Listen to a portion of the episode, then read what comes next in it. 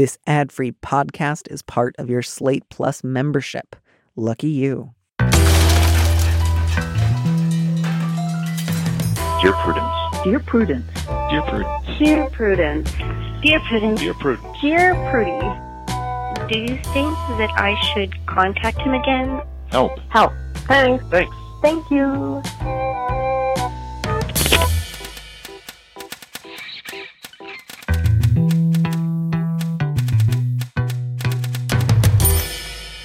Hello, and welcome back to the Dear Prudence Show once again. And as always, I am your host, Daniel M. Lavery, also known as Dear Prudence.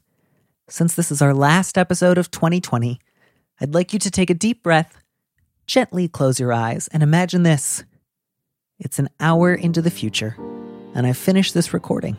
I get up and walk away from my recording setup and leave the room. The room is empty. I realize that I left the light on, and I go back to turn it off. I pause in the doorway and take a long, soulful look around the room.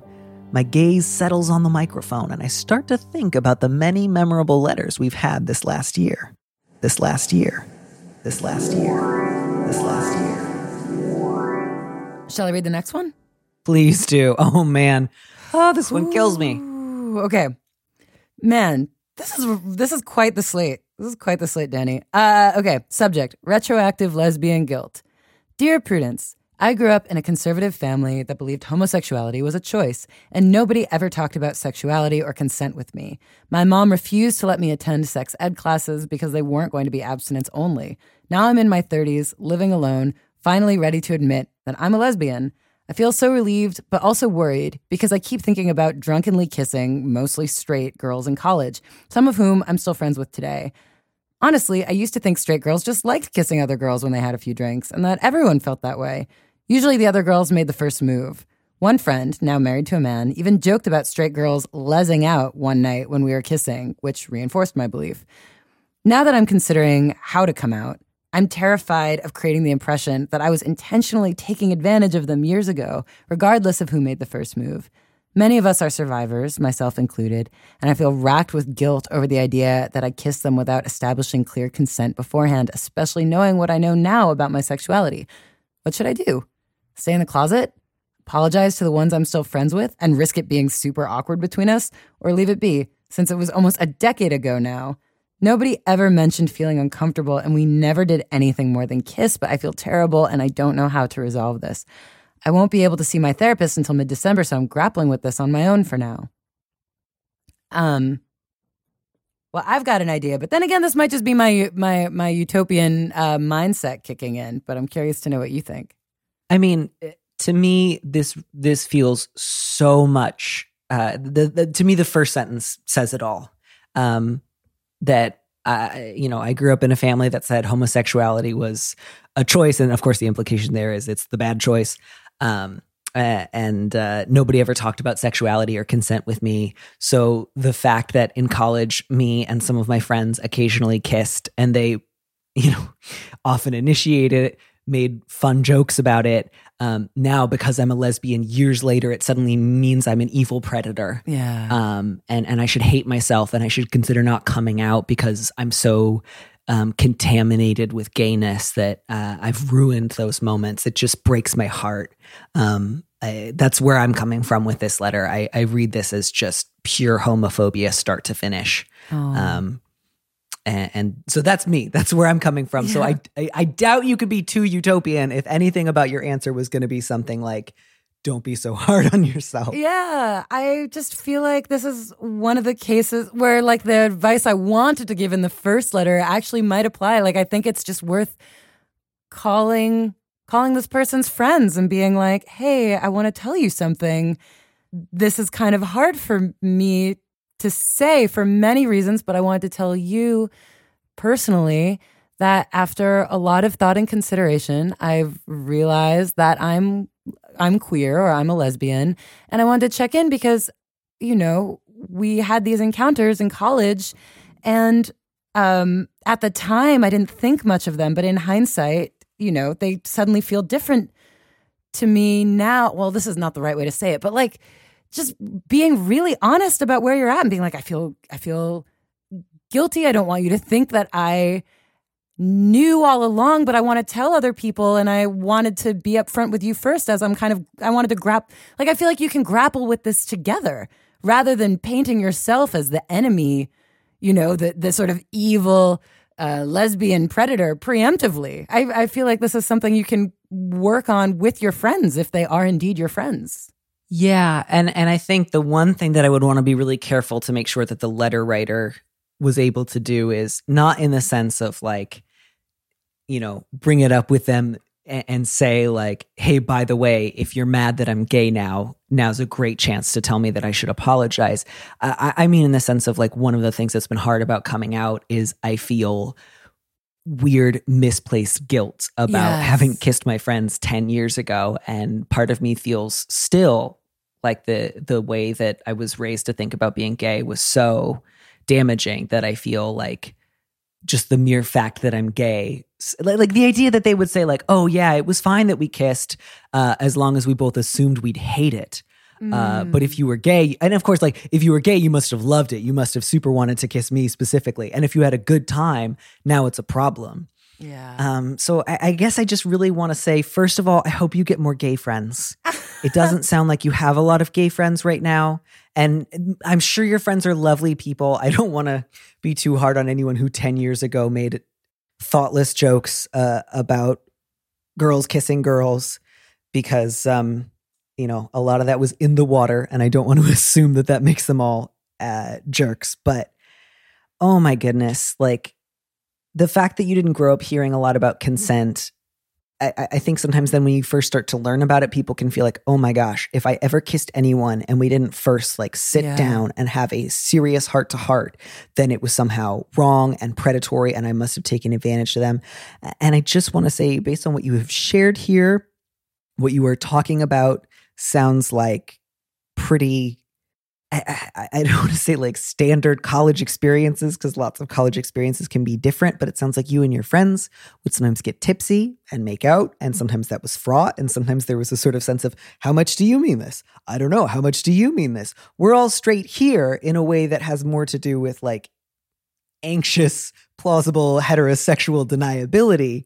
Um, you know, nothing here reads like, wow, I waited for people to pass out and then I jumped on them. Right. nothing here is is bad or wrong or or evil or secretly deceptive. And i just really what i, I just want to say is like do some research with your therapist about the idea of the deceptive lesbian predator and find ways to f- recognize that archetype when it when it rears up uh, in your emotional life Yeah, yeah, yeah.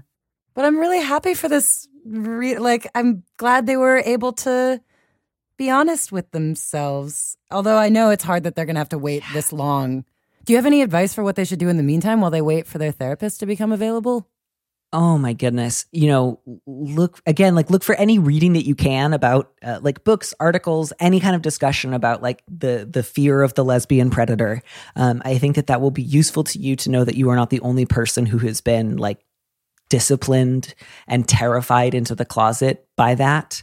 Um, a- and particularly in the ways in which like the sort of ambient joking lesbianism of like 2002 to 2010 just like really fucked with a lot of people Yeah. between like t.A.T.u. and lesbian sweep week and and I kissed a girl and everything that was just like it's straight to like girls and uh, Yeah. what that can do to someone trying to figure themselves out look for other gay people to be friends with even if you can't meet up with people in person right now um, take your time coming out to your friends. Please please please do not do so apologetically or with the assumption that they're going to say well that really changes the time that we made out in a decade ago. Um, if they do say that i hope you can again like go to your therapist go to a gay person get support. Like if somebody says well it was fine that i grabbed you at a party and kissed you when i thought we were both straight but the fact that I grabbed you and kissed you, and now eight years later you're coming out, you're now bad. That is a sign that that person does not care about you. I just like it. I just that that sentence. Nobody ever mentioned feeling uncomfortable. We never did anything more than kiss, but I feel terrible, and it's just like yes, you feel terrible because your whole growing up years, everyone said either directly or indirectly, gays are evil and bad. Sexuality does not exist. If you have sexual thoughts or desires, you're a freak. I don't know, you know, there's no way to tell what consent is because all sex is bad. It's just a recipe for feeling terrible. Of course, you feel terrible, and it's not because you were running around hurting girls in college and you've only now come to realize it. Although I do want to give this writer credit. I mean, I I really want this person to go much easier on themselves, but I do appreciate that they're taking it seriously in a in a way that I think so many other people are like, yeah, you know, we all messed around in college, we all just experimented on each other, like whatever doesn't count. You know, I do appreciate that they're they're giving this Yeah. the weight that not a lot of other people would. Absolutely, and that they're thinking about well, under what conditions would I hopefully like to kiss a woman now? And Yeah. they're be, I, I, I think part of what they're they're saying is like, I want to know that I'm gay, and I want to be like mostly sober, and I want to know that we like each other, and I want it to be all out in the open and discussed and acknowledged and avowed. Yes, all of that's really good. So thank you. There is a flip side to the hard stuff. I think I was really focused on the un, undeserved shame just because I could really like resonate with that, as they say, and, and really felt for the letter writer. But that is a helpful moment to shift and kind of close on, which is that it's not bad that you think a lot about consent and enthusiasm and willingness and delight and and desire. And I want that for you. You can have that. You have not forfeited your right to it. Um, the shame that you are operating under as a closeted, uh, confused college student did not mean that you were a bad person. And I just wish you the best. Right back. Let us know how you're doing.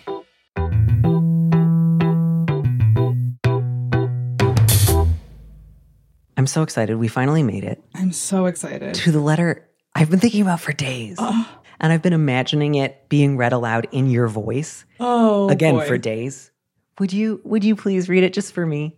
You buttered me up so nicely on that. I was genuinely thinking this whole time. Thank God I don't have to read that letter. It's so long. You don't have to. You don't have to, but you're no, but I'm so going to do it for you because you have complimented me enough. And an that's really you. all it takes. You're my Christine Baranski. Thank you. Subject My Disney obsessed mother is trying to hijack my wedding. Dear Prudence, my entire life, my mother has been captivated by Disney. Our house was decorated from floorboard to rafter with Disney merchandise, and our years organized around visits to Disney theme parks. By the time I was in junior high, I was already sick of it. It was embarrassing to have friends over when I knew my mother was likely to answer the door dressed as Minnie Mouse or Cinderella, or that she would insist that the bathroom be referred to as the poo hole, like Winnie the Pooh. My father humored her for the most part, though the angriest I've ever seen mom is when he claimed he couldn't remember any of the names of the seven dwarves. I realize now that he was trying to provoke her out of his own frustration. As an adult, I've tried to set boundaries when it comes to Disney, and for the most part, it has worked.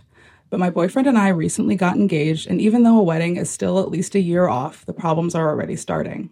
My mother has always regretted the fact that she was not able to have her own Disney dream wedding, and although I have made it clear that my wedding will not have a Disney theme, I did tell her that I will not fight her on wearing whatever she likes. If she wants to come to her only son's wedding dressed in full Tinkerbell garb, with my father in tow as Peter Pan, then that is between her and God.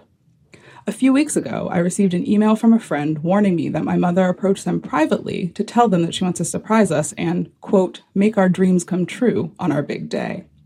Without my knowledge or permission, she then asked for help in spreading the word that guests should attend the wedding dressed in elaborate Disney attire. She even sent the person a list of suggested characters to choose from. When I asked my father if he knew anything about this scheme, he was vague but said, Your mother just wants her two favorite Prince Charmings to have the most magical day of their lives.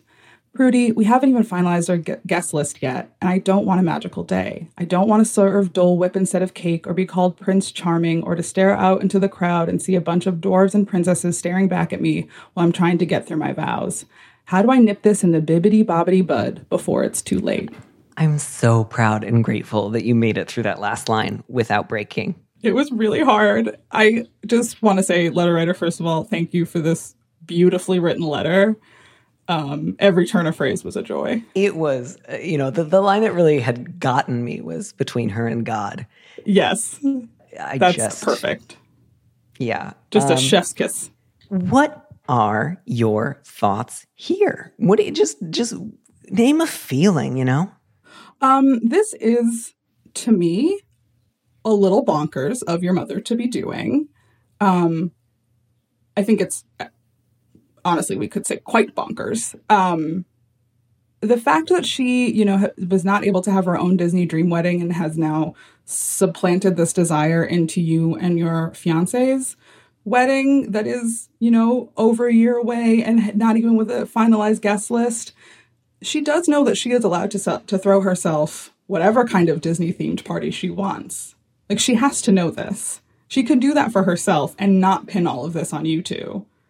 Every moment, every new turn, I'm just like still shocked by. Yeah, the um without saying that all adults who are really really into Disney are like this. I think there's a real contingent of people who are not satisfied with wrapping their own lives around the Disney behemoth, but are like the world should be Disneyland. And I think that's bad. I think it's concerning. Yeah, I mean, in the way that it would be if it were anything, right? Like if your mother were just like incredibly into Frasier or, uh, you know, the the works of Tom Wolfe, and she were trying to turn your wedding into like a Tom Wolfe day, and was texting everyone, be like, "Be sure to wear an all white suit like Tom Wolfe did." I'm sorry, you really killed me with the the like imagining a Frasier themed wedding is really just KO'd me. yeah i mean um yeah so so so part of what's tricky here you know that, it's just a great line of like as an adult i've tried to set boundaries when it comes to disney and for the most part it has worked like that's a lot to have to do and i, I feel for you letter writer the, the good news is that these boundaries have worked for the most part and that you are willing to make what i would consider a massive concession in saying, Mom, it's fine if you and dad come to my wedding dressed as Tinkerbell and Peter Pan. I would Yeah, put I that in think the that's same really category. loving of you. Yeah, I would put that in the same category as like a mother um, of a bride who's wearing a white dress saying, I'm going to wear a white dress too. Like it's in that category of disruptive. And and I think this is coming from generally speaking, I, I'm pretty laissez-faire when it comes to a lot of wedding etiquette. And I tend to be like, hey, as long as everyone's having a good time, like don't worry too much about what people are wearing. This does not fall into that category. This is too much. So This is too much. yeah. What I would say, you know, what interests me, of course, is the ways in which you've all kind of like, uh, I don't want to use like missing stair phraseology to talk about a Disney parent. But Sure. the way that it's like a friend emailed me to tell me what my mom had done. And then I went to my father. Like it seems like everyone's developed these sort of little like telephone game systems of like we only go to mom as a last resort. We we do what we can to accommodate and downplay her behavior where we do a lot of the work because we know she's going to be unreasonable. I get it. I get why people do it. I would encourage you to worry less about how to manage your mom's Disney mania and just like say the thing you need to say, which is like, hey, mom, I heard from a friend that you've been telling people to dress like Disney characters. I'm going to tell them not to do that and that they should disregard any requests to do so. And I want you to stop. Yep. Yeah, I I totally understand and I think you've done again a really remarkable job of working around this Disney obsession from your mother. Um, but I think this this is the line that is time to speak with her directly and say you have done X thing. We I do not want that. That is not what I want. And if you can, like, I don't know if there's a level that you would feel, you know, if you continue to try to do this behavior, or if you keep trying to scheme something like this to make this Disney you know theme happen at her wedding i don't know if you feel that there's a, lo- a line that she could cross that would mean that she would be not invited or not welcome but like you are definitely within your rights to say this is not happening and i need you to please stop communicating this to our guests Right. And and then to have the backup if she's like if she keeps going with like no it's going to be so great. And again, I can understand why this wouldn't necessarily feel like a deal breaker. Like it, it would feel like one of the most irritating things right before you get to a deal breaker where it's like I'm not going to stop talking to my mother over this, but this is the worst thing you can do short of that maybe.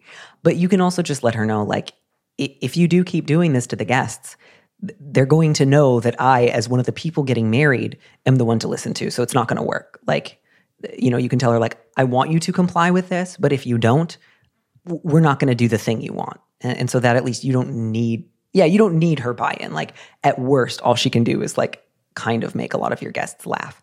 And then, you know, that whole bit about asking your dad and him being vague, I think you need to consider your father a real weak link here. Like when it comes to your mother's deal, your father is weak. Um, the the the biggest thing he's ever done is he tried to make her mad by pretending not to know the seven dwarves. I would not call that a bold moment of truth telling. I would not. You know, like that's that's not a great way to provoke someone when you're frustrated. That's a passive aggressive, weak way to needle someone who you long ago gave up challenging. And that's a shame. But like that's his life, whatever. Exactly. He made his choice, but I, I think you have learned now that it is not going to be helpful to be going to your father with any any of this because he's just going to be vague and kind of make excuses for what she wants. Yeah, that's his whole deal. So, you know, when it comes to the wedding, it's great. Like, none of your, and again, this is all like so hypothetical, right? Because like there's not going to be big in person weddings for a while.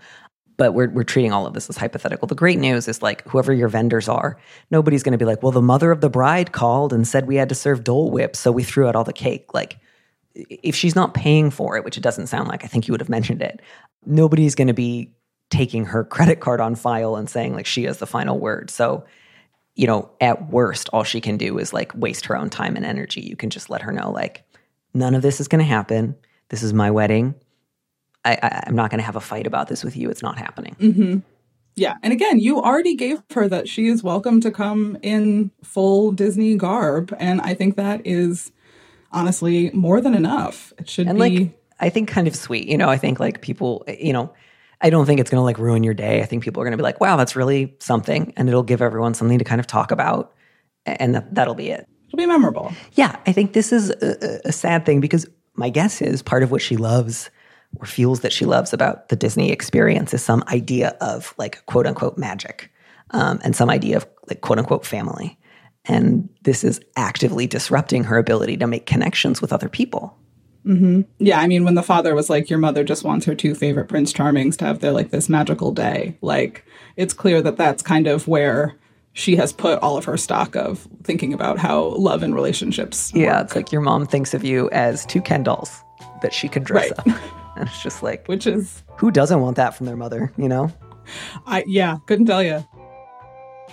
That's our mini episode of Dear Prudence for this week. Our producer is Phil Surkis. Our theme music was composed by Robin Hilton. As always, if you want me to answer your question, call me and leave a message at 401 371 DEAR. That's 3327, and you might hear your answer on an episode of the show.